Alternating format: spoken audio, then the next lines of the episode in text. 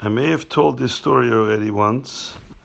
There's a story with Reb Levi Barditcheva that, I, uh, that was heard from um, Reb Yankele, the, the Pshavoska, the Rebbe in Antwerp, who I knew uh, quite well. And um, he told that story that he heard it before the war from a Rav in a city called Bulgarai. And that Rav heard it from a chassid of the Triska Magid. The Triska Magid was Rabbi Avram Twersky, was a great tzaddik, famous rabbi in the Ukraine. He was the youngest son of Ramotala Chernobyl. And he heard it from his father, Ramotala. The story was with Ramotala Chernobyl, uh, a story, that, an experience that he had. It's an amazing story. Ramotala Chernobyl, after his father, Reb Nochum, the first Chernobyl Rebbe passed away, would be often visited by his father's neshama who came from Gan Eden to visit him. Then for a while his father didn't show up for quite a long time. And Ramotala was a little bit pained by this. He missed his father. His father is not showing up anymore. After a very long time of not showing up, Reb, Reb Nochem showed up one day. Came to visit his son. Ramotala was quite pleasantly surprised and he asked his father, Where have you been for so long? And his father said, I'll tell you the truth. As you spend more time in Gan Eden, it becomes harder and harder to come back into the coarse and crude environment of Olam Hazeh. So it becomes harder for me to come and visit you because you're still in Olam Hazeh, in this physical world, and it's very hard for me. So why did you come now? He asked his father. And said, I came because there was an announcement made in the heavens that all the neshamas that were during their lifetime involved in chesed, tzedakah, pidyon shvuyim. Pidyon shvuyim means when people that are persecuted by ruthless uh, governors and rulers and squires, pritzim, that uh, make the Jewish lives miser- miserable, and they would persecute them. So he would go and get a ransom to save them. So um, Reb, Levi, Reb Nachum was very involved in that all his life. So it says that the announcement in the heavens was that those that were involved in all kinds of chesed, including pidyon shvuyim, should all come and greet, go down to Olam Hazeh, to welcome the neshama of a Jew by the name Shia Luzer. That means Yeshua Lozer. In Poland you call him Shia Luzer. That neshama just died, passed away, and is going to Gan Eden. So all these neshamas that were involved in Chesed should go and welcome and greet this neshama to come to Gan Eden. And since I, says Reb Nachum, was involved all my lifetime, during my lifetime I was involved in Chesed, in Pidyon Shvuyim, I was one of the neshamas that was, you know, uh, summoned to go and, and greet this neshama. So I thought, since I'm coming already to Olam Hazeh anyways, I'll come and visit you. That's what Reb Nochem told his son. So now Reb Motchele, Reb Motele, Chernobyl told who is this Shialuza? That his father was told from heaven to come down together with other neshamas and greet him. This Shialuza lived in Barditchev in the time of Reb Levitzer Barditchev was the Rav of Barditchev.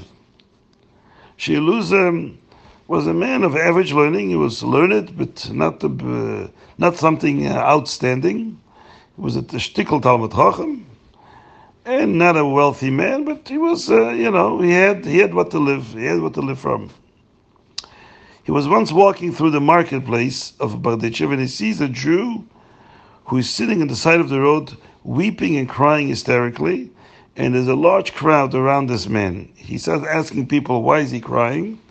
And they explain that this man lives in a village near Barditchev, and his business, his livelihood, he derives from buying merchandise in the city. He buys in the market various merchandise that they can't get in the villages, and then he brings it to the villages around Barditchev and he sells it for a profit. He came into Barditchev for market day to buy merchandise, and he had 600 ruble with him. 200 rubles were his own, 200 rubles were other people that invested with him, so he would share some profit with them. and the other 200 rubles were loans. He borrowed more money because he was so confident in his ability to sell uh, the merchandise for profit. He he bought, um, you know, he borrowed money to buy more merchandise. What happened was the man came to the market and suddenly he noticed that his wallet with all the money had disappeared and he was totally devastated because not only had he lost his own money, but now he's going to owe 200 rubles to his creditors and 200 to, and 200 rubles to the investors, and and it's it's a terrible situation. He's crying and weeping, and we cannot console him. So Shia hears this. He walks over to the man who's crying and says to him, "Can you describe to me how, how the money was wrapped?" Um, how did you keep the money? In what? In a in an envelope? In a in a piece of cloth? In a bag? Describe to me because maybe I I, I can find it. And the man says to Shiluza, I'll tell you what. I divided into three portions.